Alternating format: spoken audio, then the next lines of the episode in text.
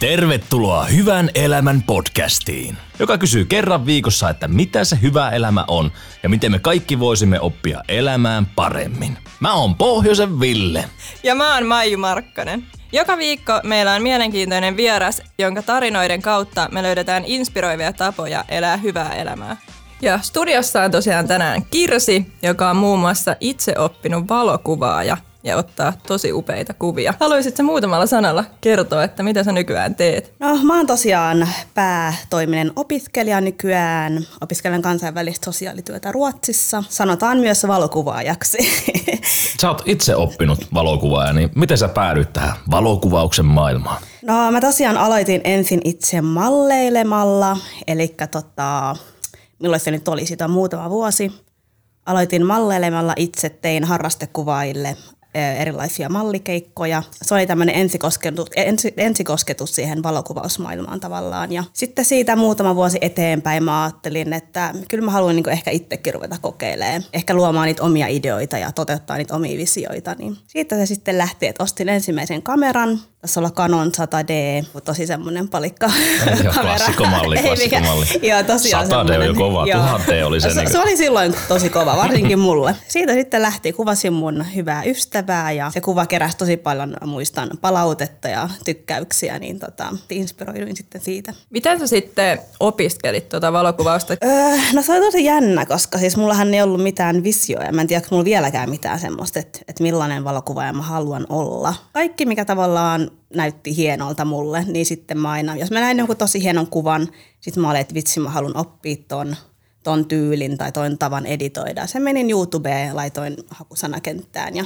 sitä lähdin opiskelemaan sitä tiettyä editointityyliä. Joo, se on se YouTube University on kyllä kova. Se on, on todella kova, se on todella kova. Et siellä on tosi paljon ilmasta, ilmasta materiaalia, että sitä suosittelen aina kaikille. Sun töitä kutsutaan kantaa ottaviksi, niin siellä sun töissä esiintyy paljon ulkomaalaistaustaisia ihmisiä. Miten sä mm. näet, että mistä se näkemys ihmisillä tulee, että näet sun työt just on kantaa ottavia? Joo, se on tosi jännä, kun ihmiset sanoo mulle, että mun työt on kantaan ottavia ja rohkeita ja niin kuin kuvailee vähän semmoisille ehkä itselleni vieraille niin kuin termeillä. Se varmaan johtuu siitä, että mun kuvissa on tosi paljon niin kuin ehkä valtaväestöstä poikkeavia kasvoja ja piirteitä. Mulla on ehkä ollut enemmän se, että mä haluan kuvata mahdollisimman erinäköisiä suomalaisia, niin kuin kaiken näköisiä suomalaisia, etten vaan sitä niin kuin yhtä kauneutta tai yhtä ihmistyyppiä. Se ehkä tietyllä tavalla kertoo, että miten rajoittuneita meillä niin tämä niin suomalainen homogeeninen tavallaan näkemys Joo. siitä – niin kuin, että minkälaisia ihmisiä kuvissa ylipäätänsä on, niin se, että ylipäätänsä, että on monipuolisesti kaikenlaisia suomalaisia kuvissa, niin se on kantaa ottavuutta jo itsessään. Mm, niin, niin se varmaan sitten on jo. niin. se varmaan sitten on jo. Helppo olla kantaa ottava. niin, niin, olkoon sitten kantaa ottava. Mutta, joo, mä siis haluan, mä teen vaan niin kuin mun taidetta. Jos joku kokee, että se on niin kuin kantaan ottavaa, niin kai se sitten on.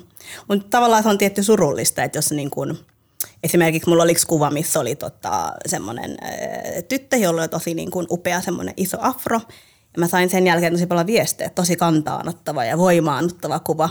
Et mä olin sen jälkeen silleen, että no, niin kuin tolla tavalla ton tytön hiukset kasvaa. Et ei se niinku, niinku, no ihan sen hiukset, ei tossa niinku ole mitään erityistä tai kantaanottavaa. Niinku, tollaiset hiukset sillä on. Mutta toi on jännä, että jos mietitään sille muutamia vuosia taaksepäin tai olisiko ehkä kymmenen vuotta taaksepäin, niin sekin oli jopa kantaanottavaa, että – alusvaatekuvassa oli vähän pyöreämpiä malleja. Et se, mihin mä ehkä pyrin mun valokuvauksessa on, että mä pyrin ehkä niin kuin normalisoimaan just sitä, että näkyisi mahdollisimman paljon erinäköisiä ihmisiä. Ja just se, että, se ei olisi enää niin, niin kuin yllättävää tai erilaista, että ihmiset tottuisi näkemään niin kuin itsensä näköisiä. Jokainen löytäisi sen itsensä näköisen ihmisen. Kyllä mä varmaan alitaisesti haluan vähän rikkoa stereotypioita ja näin, mutta ei se ole ikinä se, niin kuin, se pääjuttu, että miksi mä teen tätä. Kyllä mä, niin kuin, kyllä mä menen aina taide ja visuaalisuus edellä.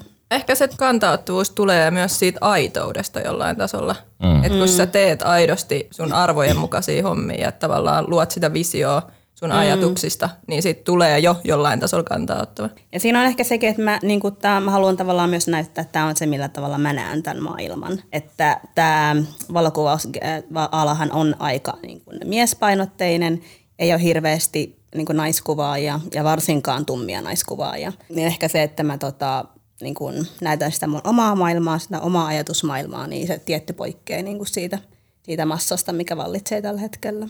Miten tuo valokuvaus, tekeekö se sut onnelliseksi? Kyllä, tekee mut hyvin, hyvin onnelliseksi.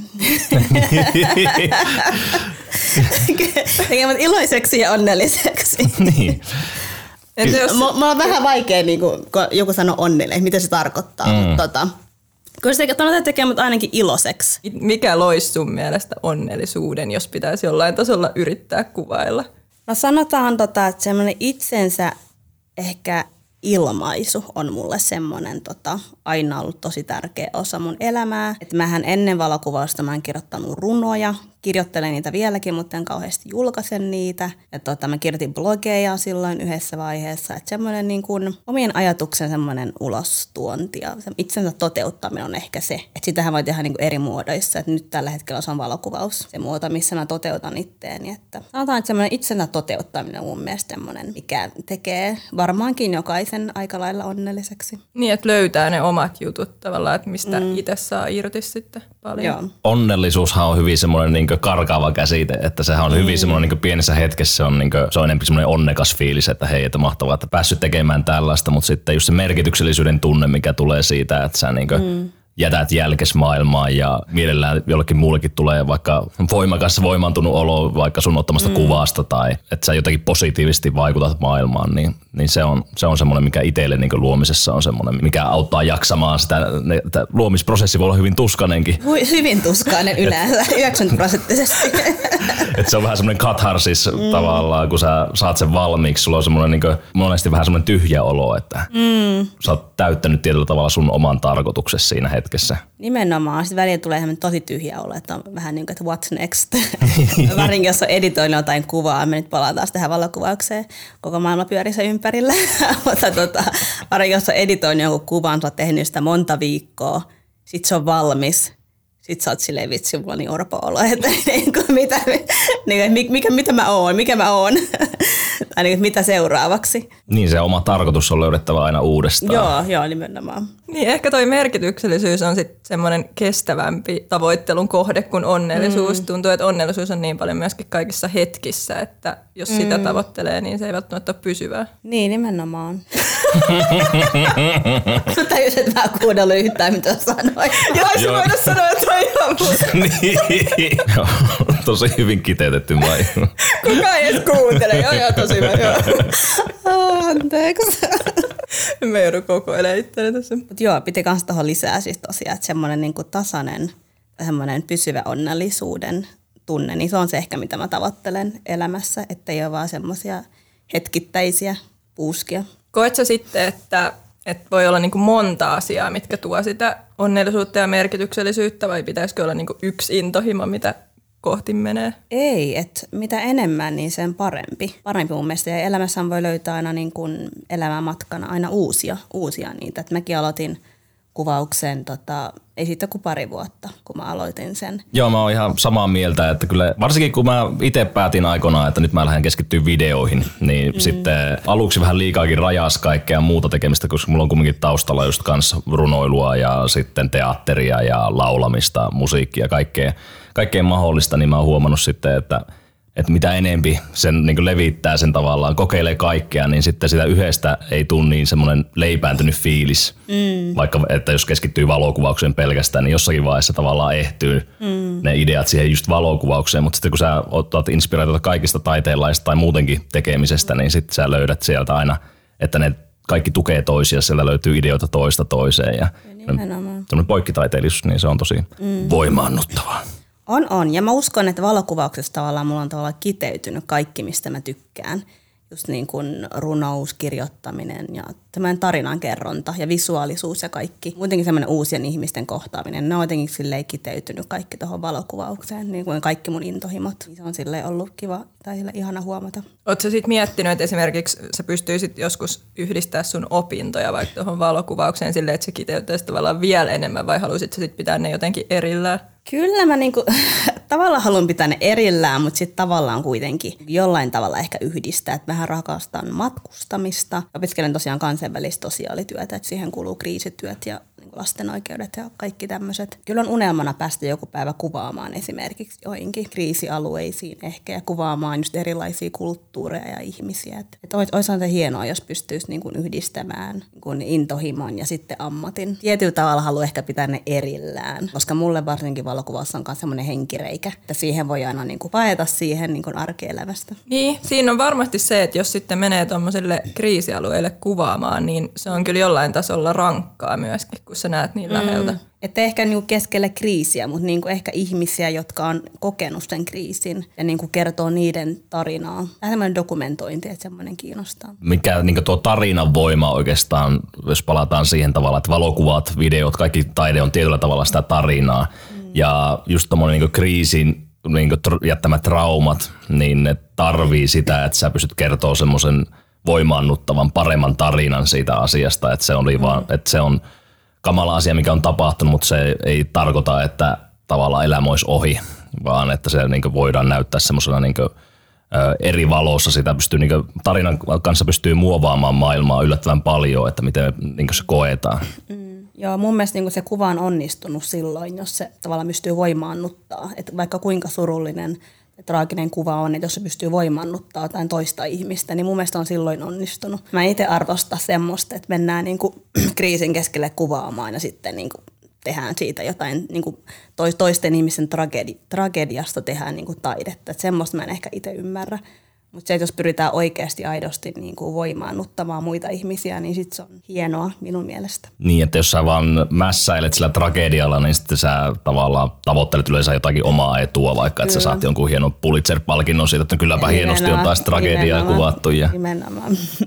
Jos nyt sitten mietitään, että joku on sellaisessa tilanteessa, että on ehkä vähän hukassa niiden omien intohimojen kanssa tai on joku unelma mielessä, mutta ei oikein tiedä, että mitä lähtisi tekemään, jotta se edistyisi, niin mitä sä haluaisit sanoa sellaiselle ihmiselle tai onko sulla jotain vinkkejä, että miten kannattaisi edetä? No voin puhua vaan omasta kokemuksesta, että mullahan oli tota ennen, siis tuossa alkuvuodesta tosi kova kriisi mun valokuvauksen kanssa ja mä oon kuvannut moneen viikkoon johtui myöskin siitä, että olin Ruotsissa enkä löytänyt ketään malleja, mutta se tota, teki ihan hyvää tavallaan, koska silloin mä tajusin, että mä oikeasti pysähdyin. Siinä oli hirveästi aikaa tavallaan miettiä, että mihin lähtee viemään sitä valokuvausta. Mä sanoin aikaan semmoinen, että että ei niinku tee kiireellä asioita, että rauhoittuu ja oikeasti miettii, että mihin haluaa, mitä haluaa tehdä, kuuntelee sitä omaa omaa mieltä. Se ja sitten vaan lähtee tekemään, kun tietää, mitä tekee. Vai? Niin, no jos, jos se tulee se inspiraatio sieltä, ei se aina tuu, mutta mä sanoisin, että aika ja semmoinen rauhoittuminen, ne on avaintekijöitä. Niin, ehkä semmoinen armollisuus itsellensä, että niin. monet sitä alkaa mielessä sisällä sitten niin torumaan itseensä, että miksi et sä saa aikaa, miksi et sä nyt voisi tehdä jotain. Ja, Joo. Että se vaan vie itseä kauemmaksi siitä, että pystyisi nauttimaan ja niin itse voimaantumaan sitä tekemisestä, mikä mm. sitten taas auttaa tekemään enemmän ja enemmän. Joo, että siinä vaiheessa, kun sä et enää nautit siitä, mitä sä teet, niin sit kannattaa kyllä niin kuin oikeasti lopettaa. Ja myöskin siinä vaiheessa, jos tekee kiireellä, mulla oli yhdessä vaiheessa todella kiire, että mä tein tosi kiireellä mun kaikki projekteja ja sitten mä en ollut niinku tyytyväinen siihen, mun, no, siihen lopputyöhön, että mieluummin sitten oikeasti vaan niinku laittaa kaikki tauolle ja antaa aikaa itselle ja luovuudelle. Mutta toi on oikeastaan aika haastavaa jopa monille varmasti nykyyhteiskunnassa, kun tavallaan sellaista kiirettä jollain tasolla ihannoidaan ja se on jotenkin hienoa, mm. kun kaikilla on paljon projekteja. Niin se, että ihan oikeasti päättää vaan kuunnella itseään, niin sekin vaatii kyllä rohkeutta. Se vaatii jo rohkeutta ja aikaa ja myöskin semmoisia ehkä uhrauksia. Että mähän tota, yhdessä vaiheessa en ottanut enää lisää asiakkaita ja keikkoja. Että mä olin, että mun oikeasti täytyy, se kanssa johtui siitä, että mä olin vähän uupunut tai uupumuksen partaalla, että piti oikeasti sillä ottaa ottaa aikaa itselle. Kyllä se on niin tärkeää, että tulee välillä se kyllästymisenkin hetki. Että sitten mm. aika paljon sitä, kun tekee luovaa työtä, niin sitä tottuu siihen, että yleensä sitä innostuu sitä tekemistä niin paljon, sitä tekee tosi paljon. Mm. Sitten saattaa huomata yhtäkkiä, että mulla ei ole niin kuin, että mä niin kuin vaan teen ja teen hirvittävällä vauhilla – ja sitten ei oikeastaan koskaan pääse pysähtymään ja myöskin arvostamaan mm. sitä, mitä on jo tehnyt, kun on jo aina se seuraava juttu mm. siinä eessä. Joo, että niitä alkaa tekemään liukuhihnalta ja sitten sit lähtee se sielu ja intohimo ja kaikki, niin, Niin sit se on semmoista tusinatavaraa. Toisaalta just se tekeminen on se, mikä monesti sitten auttaa pois lopulta sitten siitä jumista, missä ehkä on elämässä. Että se tasapainoilu on, se, siinä saa tosi paljon kuunnella itseänsä, että, mm. että löytää se oikean tasapainon siihen, että milloin pysähtyä ja milloin tehdä. Joo, joo. Se enemmän niin kuin liian kauan pystyy olemaan. Siitä, siinähän masentuu myös, jos mä oon liian kauan niin kuin ilman kuvaamista. Että tota, kyllä on tietty aika, mikä pitää määrittää itselle, että on kuvaamatta tai tekemättä. Onko sulla sitten, että sä ihan määrität vaikka kalenteriin tietyn ajan vai onko se sellainen enemmän fiilispohjainen? Ei, kyllä on sellainen tunne, että mä oon silleen, että nyt, nyt olen taas valmis uuteen projektiin. Että kyllä sen tietää sitten, kun on tavallaan akut niin kuin latautunut. Sitten kun alkaa niitä uusia ideoita tavallaan taas tulee, niin sitten tietää, että on, on niin kuin valmis. Niin, se on niin paljon sitä tarvii kumminkin, että sä saat sen yhden luovan idean siellä, mikä oikeasti tuntuu siltä, että sä niin teet jotain uutta, niin sä varit, mm. että sun pitää niin syödä sitä muuta inspiraatiota, katsoa mm. kaikkea, fiilistellä, kokea Joo. asioita. Että sitä aika paljon sitten väheksytäänkin sitä, että kuinka paljon se vaatii sitä, niin kuin, sä imeytät sitä tiettyä niin kuin, joo, kaikkea, joo. mitä maailmassa tapahtuu ja mm. niin kuin, mitä kaikkia tunteita sä tunnet, jotta sä voit tehdä yhden alkuperäisen luovan mm. idean. Ja vaikka niin kuin, eihän mun kaikki kuvat ole nyt mitään niin kuin Mona Lisoja tai mitään ihmeellisiä taideteoksia, mutta siis niin kuin välillä se kuva saattaa olla ihan joku simppelikin, mutta sitten se merkkaa itselle jostain syystä tosi paljon. Ja siinä on myös myös, että se ei ole aina se lopputulos, että mä itse esimerkiksi nautin ihan äärettömästi niin kuin suunnittelusta ja semmoisesta ideoinnista ja viestittelystä sen mallin kanssa. Et se on myös niin kuin tosi iso osa sitä kuvausprosessia. Onko sulla jotain, mitä sä vielä lopuksi haluaisit sanoa semmoisille, jotka haluaisi löytää vaikka se oma intohimon tai, tai muuten vaan niin tästä maailmasta? Ikinä ei ole niin kuin liian myöhäistä aloittaa. Et mitä tahansa haluaa tehdä, niin, niin kannattaa aloittaa ja sitten kaiken voi aloittaa ihan pienellä budjetilla. Mä oon ostanut suurimman osan mun äh, kuvauskampeista käytettynä. Ja tota, just oon kattonut YouTubesta, että siellä on tosi paljon ilmasta materiaalia. Että ei tarvi olla mikään iso budjetti edes, että pääsee aloittaa oikeasti. Kunhan aloittaa, ottaa se ensimmäinen askel. Kiitos Kirsi, kun tulit vieraaksi. Hei kiitos paljon, että sain olla täällä. Oli tosi kiva jutella näistä asioista ja aiheista. Kiitos kun kuuntelit Hyvän elämän podcastia. Tulkaahan taas mukaan ensi viikolla. Mä oon Poise Ville ja mua sä voit seurata Instagramissa nimimerkillä Pohjonen TV. Mä oon Maiju ja mut löytää Instagramista Maiju Markkanen nimimerkillä. Kuuntele Hyvän elämän podcastia viikoittain Spotifysta, SoundCloudista ja muista paikoista, joista hyviä podcasteja kuunnellaan. Moi moi!